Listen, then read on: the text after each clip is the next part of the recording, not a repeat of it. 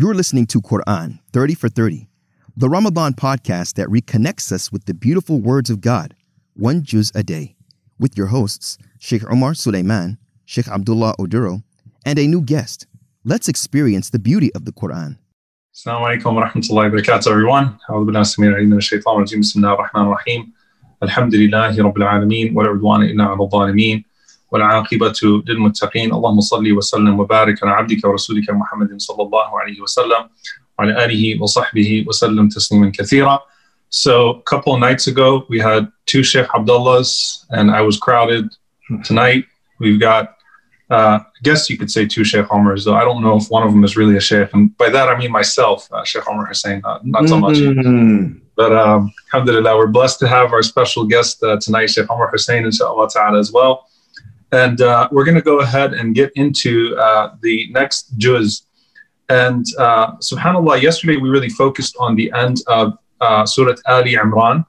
And we didn't get into Surah An-Nisa. Now, if you were taking notes yesterday, last night we talked about how uh, the end of Ali Imran was uh, revealed right after the Battle of Uhud.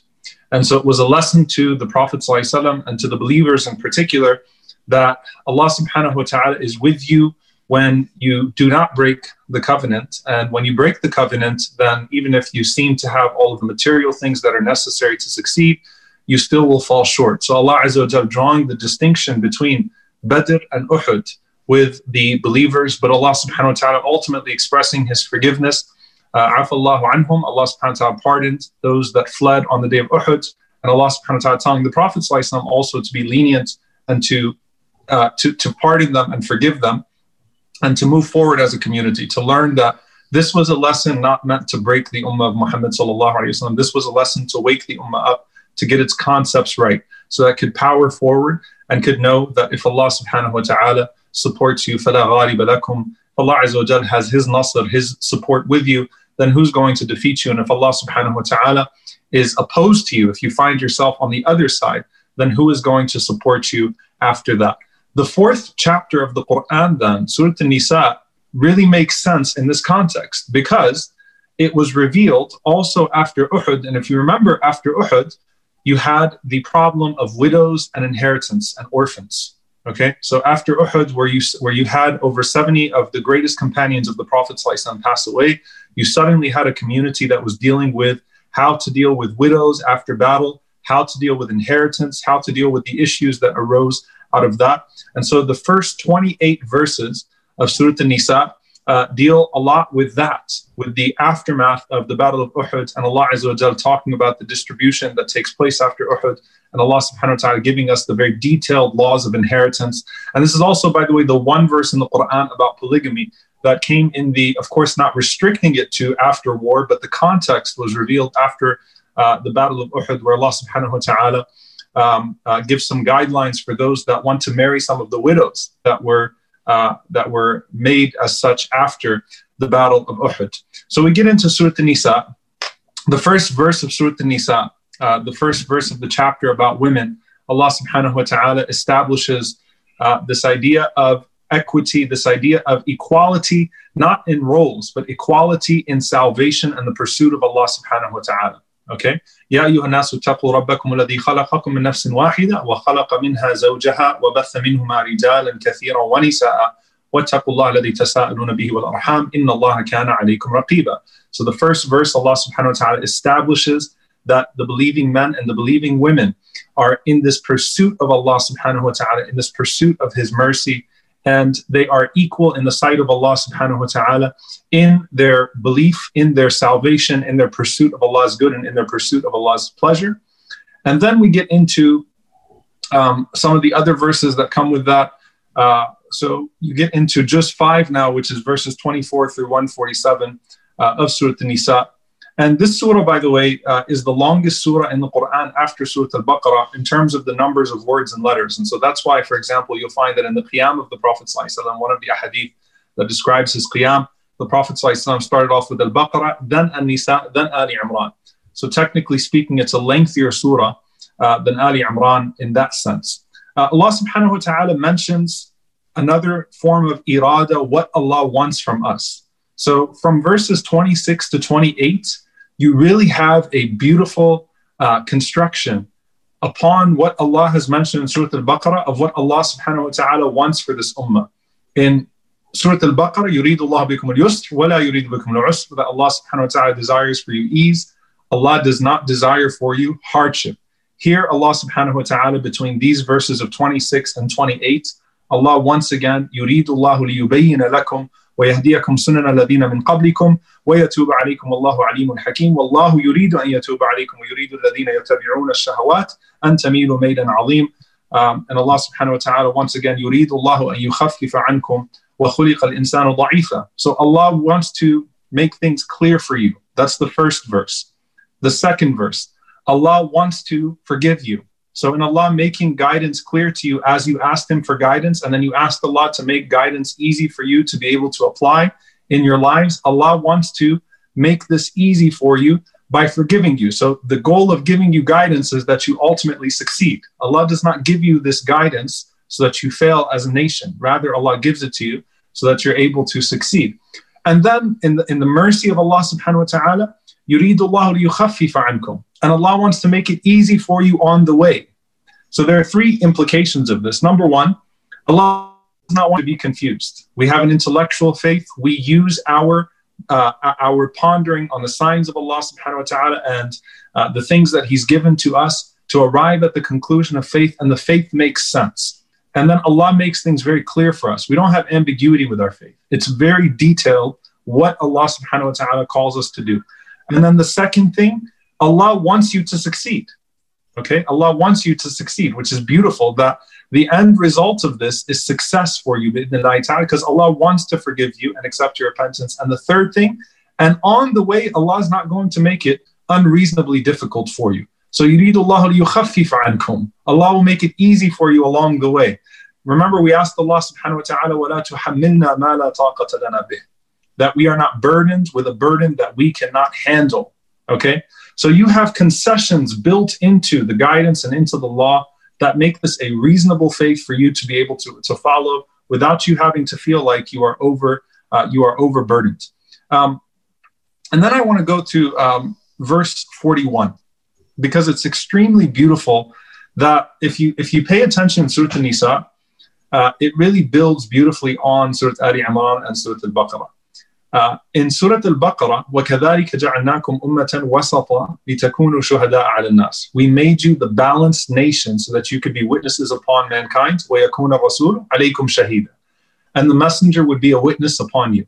So the first thing is established, the shahada, the witnessing of the nation of the Prophet ﷺ upon mankind and the witnessing of the Prophet ﷺ upon that ummah.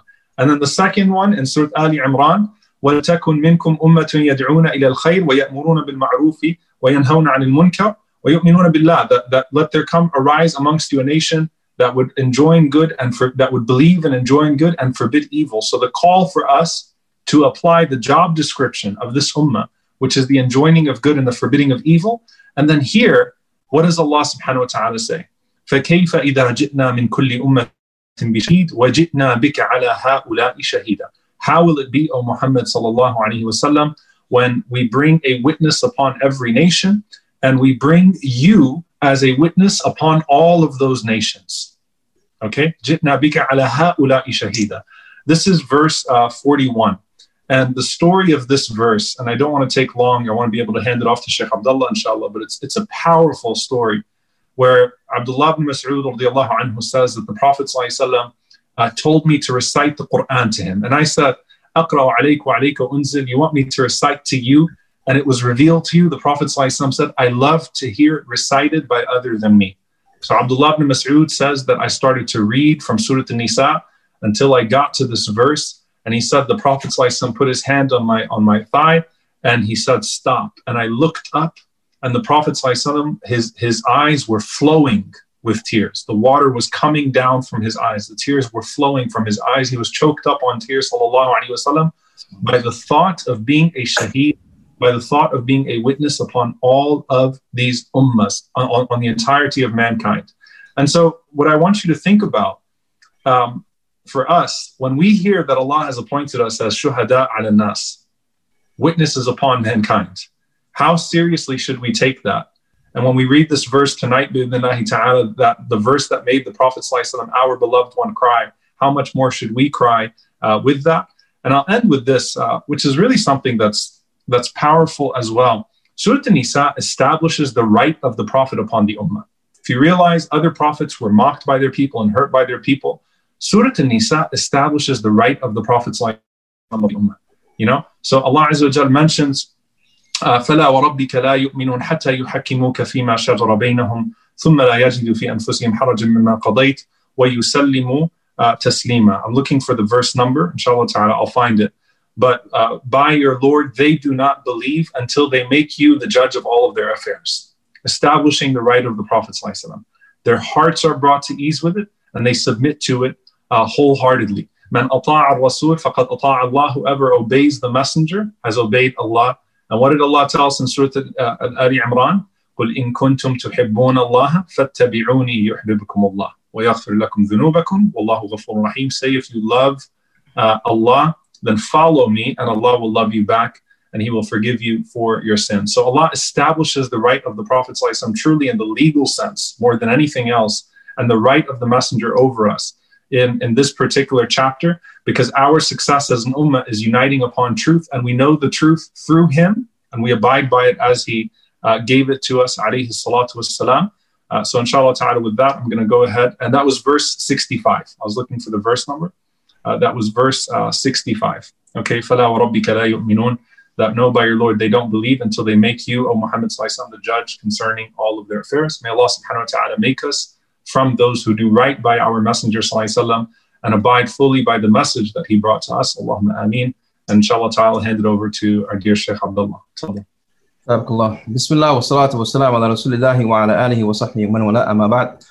As the Sheikh mentioned earlier, uh, that this was at the time of Uhud, so it was at the time of the Medini period when the Muhajirun finally made hijrah to Al-Medina and the Prophet sallallahu alaihi wasallam, Allah within his wisdom and his might and his power and his knowledge would establish the Muslims in this area. As what is interesting is that you find uh, the people in Mecca, the, the Meccans at that time, they were very apparent and open with their disbelief in Allah and His Messenger to the degree there was verbal abuse, physical abuse to the Prophet ﷺ and the companions. But what's interesting is how Allah subhanahu wa ta'ala, with his wisdom, Al Hakim, and I want you all to remember this name throughout this uh, conversation that I'm having with you, or this speech that I'm giving to you now, is that within Allah's wisdom, the people in Mecca were apparent and open with their disbelief, but the people in Medina were the total opposite. Mm. Because in Al Medina, you had the munafiqun, the hypocrites.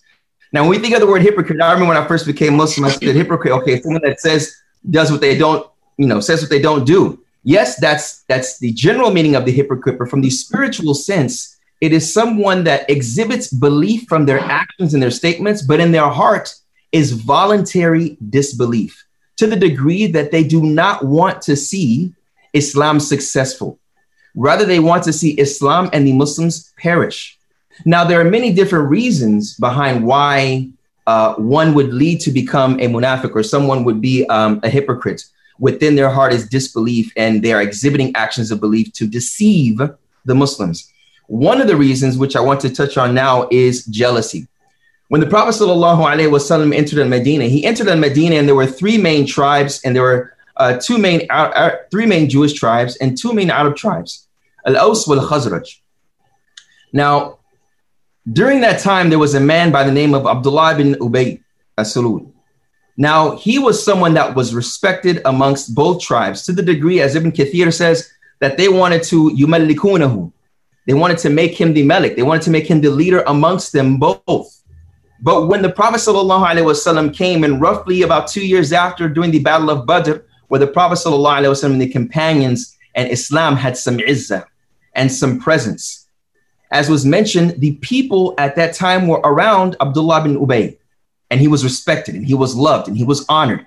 But all of a sudden, this man comes in, sallallahu alaihi wasallam, فَشَغَلُوهُمْ Yani they were busy by this man, the Prophet to where some of the Jews became Muslim, but many of Al-Aus and Al-Khazraj became Muslim.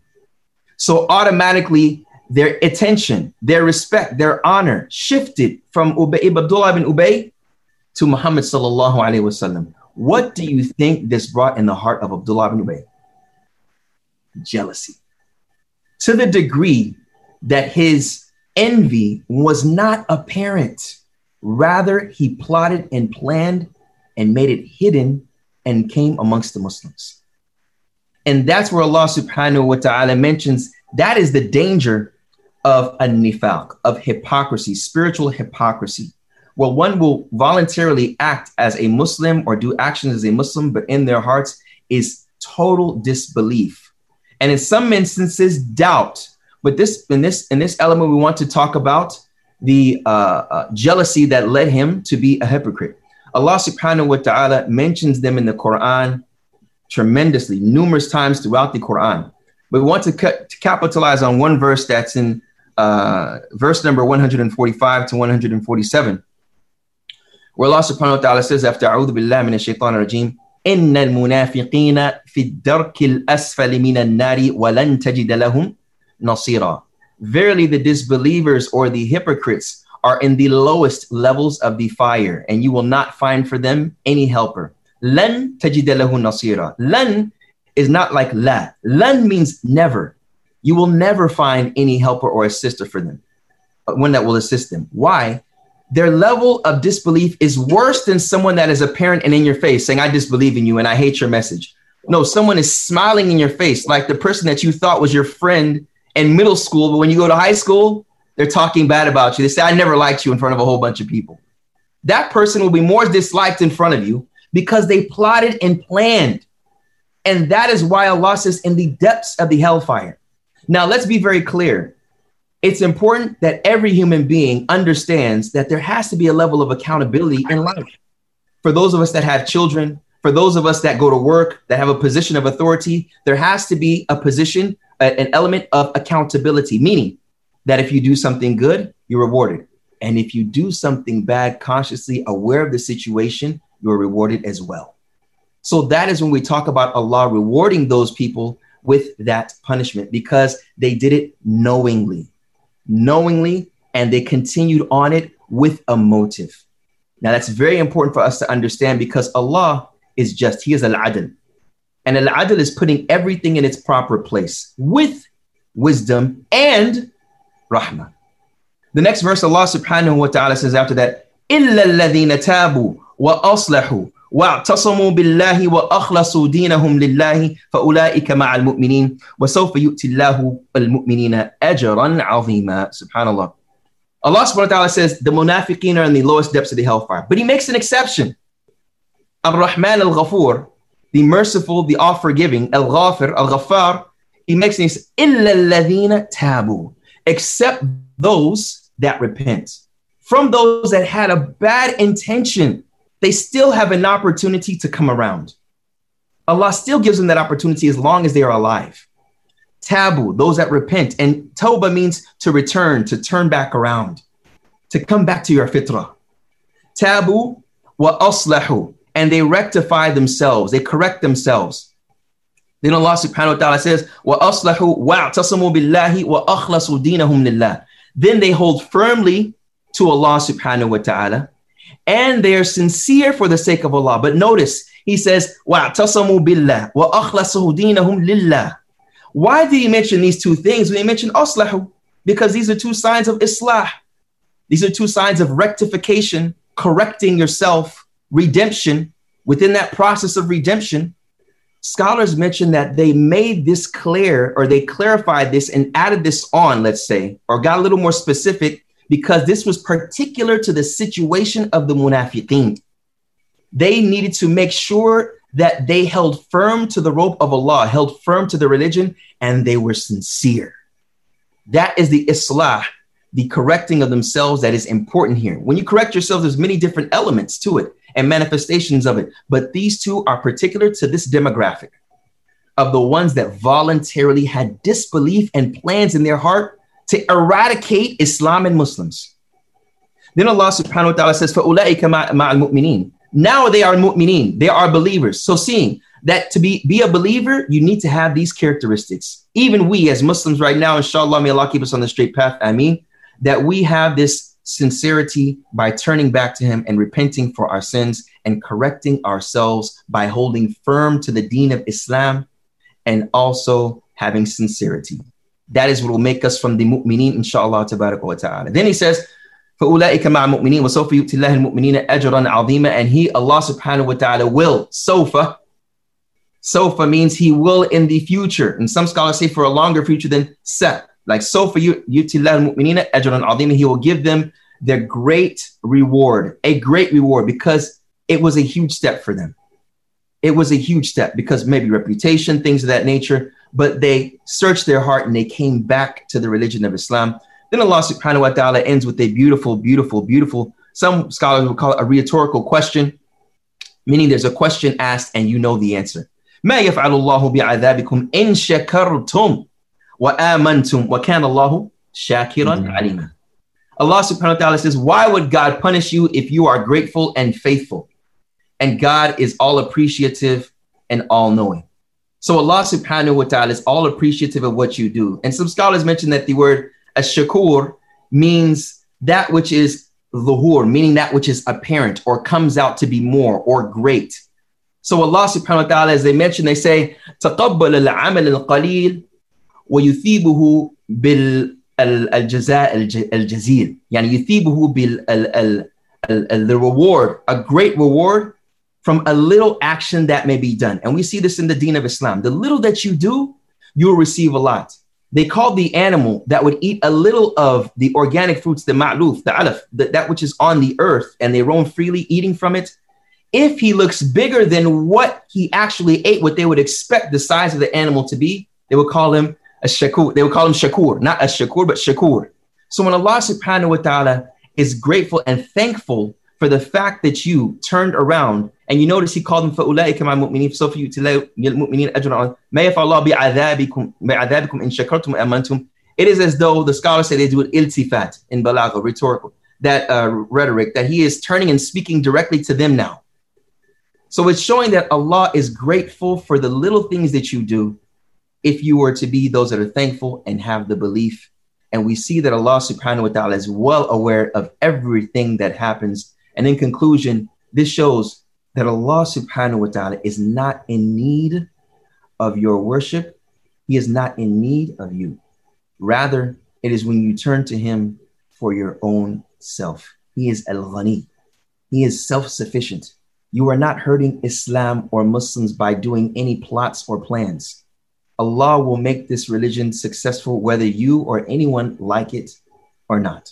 So it's important for us to remember that even though we see this qissa of the munafiqeen and what they tried to do to Aisha radiallahu anha, which we will cover inshallah later in the chapter of An-Nur, that Allah subhanahu wa ta'ala will make this religion successful, but you still have an accountability in front of Allah subhanahu wa ta'ala, how you exhibit yourself being thankful, which is a sign of Iman.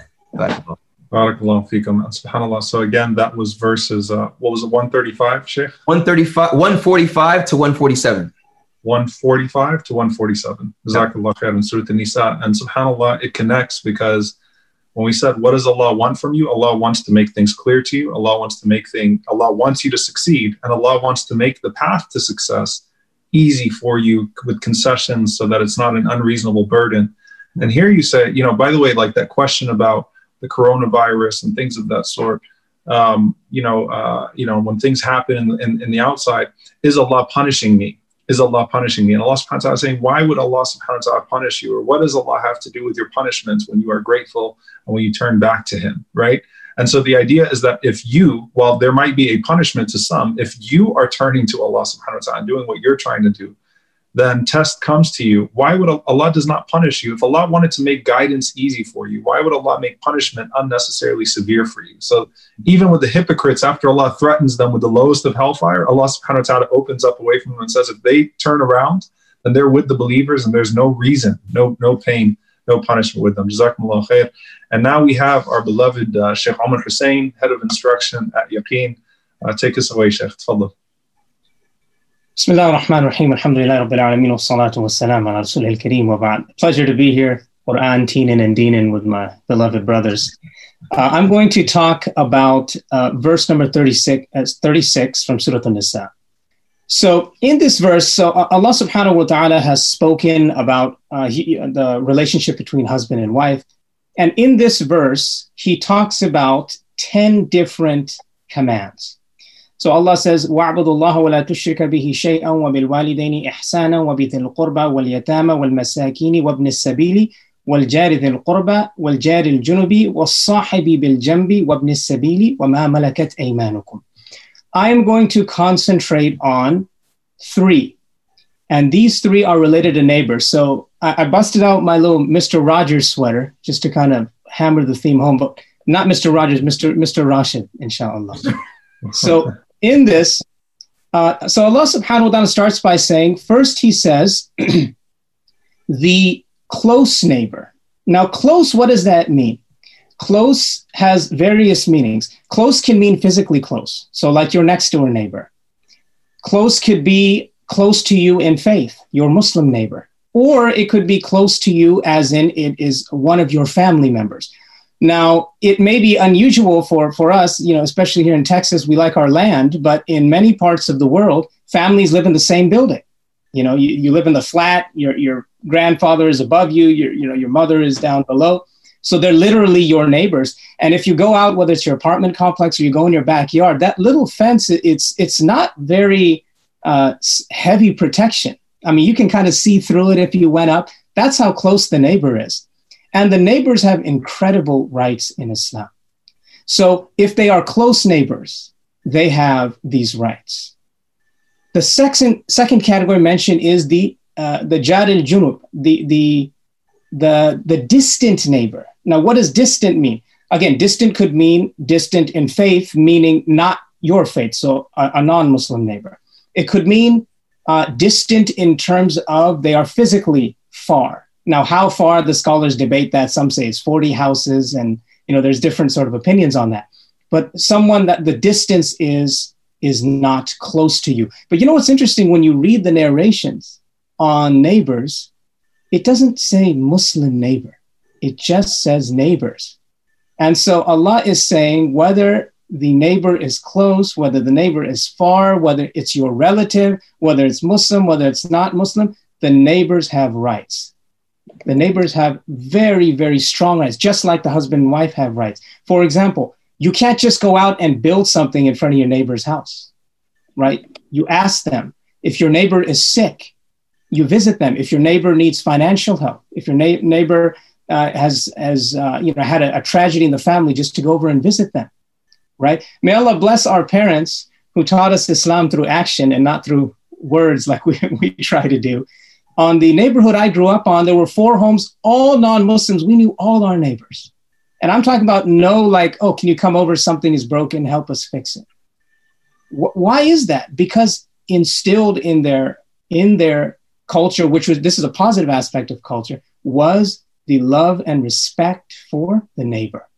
Now then, Allah continues to a temporary neighbor, wasahibi bil janb, literally the person to your side. So this could be like your travel buddy this could be the person you're sitting next to on the airplane.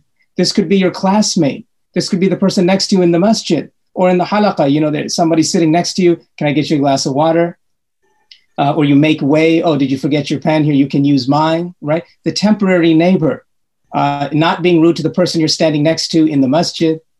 So this is the temporary neighbor.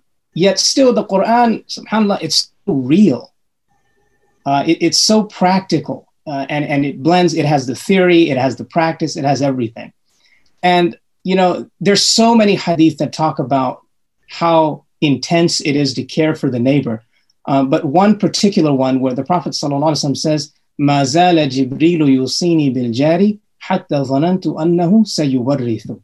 This is in Bukhari and Muslim. The Prophet ﷺ said, "Jibril, the angel Jibril alayhi salatu wasalam, he kept advising me so much about the neighbor that I actually thought that the neighbor would share a portion in inheritance. Subhanallah, who gets inheritance? Our closest family members. But because Jibreel wasalam was telling the Prophet so much about the, the rights of the neighbor, the Prophet actually thought that they may uh, have a share in the inheritance because their rights are so uh, so heavy. And I'll tell you, with all the nonsense people watch on the news, with all the false information that they may get about Islam, that one on one relationship will destroy all of that. And we can really build that with our neighbors. Um, when I moved into the place I'm in now, you know, I, and you know, you review and, it's a reminder, and, and you re- read this hadith like this is intense, right? And then of course you're thinking like, oh yeah, you know, th- now I remember what our parents used to tell us to be good to our neighbors, and so I went and I gave some sweets to the neighbor across the street. Now the next week he comes and he rings the doorbell, and uh, he has a little gift for me. But this is where it got a little bit awkward because he gave me a bottle of wine. and I said, you know, that's that's very considerate of you, but you know, I, I don't drink alcohol. You know, I think you know for religious reasons or whatever. And so he said, he said, oh well, you know, okay, well maybe you know you can just give it to somebody. So anyway, just so that the viewers don't don't get upset, I did dispose of it, right? but the, the the point is that now that connection is made right? So now when you drive by and he's outside, you give the little wave. Let's be honest, we're busy. We don't spend as much time with our neighbors, right, in our in our day-to-day lives. But that relationship has been established that somebody named Umar or Ahmad or Aisha just took two minutes out of their day to go and just say hello. And that is such a powerful connection, which which no lies or anything that they're going to hear is going to be able to destroy. So uh, it's just a beautiful verse, and there's so many other things which are mentioned um, for, for rights of others as well. But these three kind of fit together. May Allah subhanahu wa ta'ala make us from amongst those uh, who love thy neighbor, and may Allah subhanahu wa ta'ala allow us to fulfill their rights. I mean, subhanAllah, Sheikh, one thing, by the way, you know, the, the two verses before that, 434, which is called the verse of abuse, and Muslim, we call it the abused verse because of how it's used. Uh, you know, to, to suggest that Islam uh, allows for people to be violent towards their spouses and um, you know, and and, and uh, causes all sorts of harm within the home. One reflection I just had as you were speaking was, Subhanallah, if Allah Azza wa two ayat later, has these 10 categories, and is even including the person you might just be walking by in the street one day or a neighbor that's far away.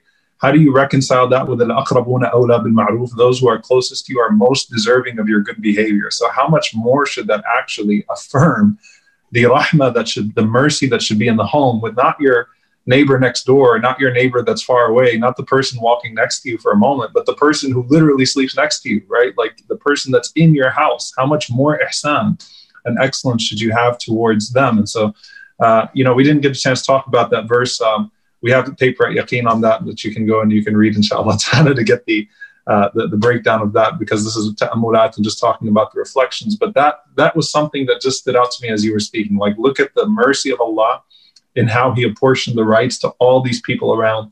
What then of the people next to us? And it's in the same set of verses, verse 34, verse 36. So surely we can't have a cognitive dissonance and say we're going to treat people in our home horribly. But then when I'm walking next to someone on the street or sitting next to someone on a plane, I'm going to treat them uh, well. So that's that's something to think about. I got one question for you, then I'm going to send everyone off. When you disposed of the alcohol, did you shout Allahu Akbar? Uh, I did not. I actually. oh man, come on, Omar. I, I drove it to a to a dumpster. I didn't even put it in my own trash. I took it out, but, but just on your point, just five seconds. Um, that's so true. You know, who cares if your students love you, your community loves you, your coworkers love you? If, if that love isn't in the home, it, it, it really is all for naught. It means absolutely nothing. Jazakallah on that point. That's And it's a sign of hypocrisy, right? That's one of the things that Sheikh Abdullah was just talking about. That is a sign of hypocrisy.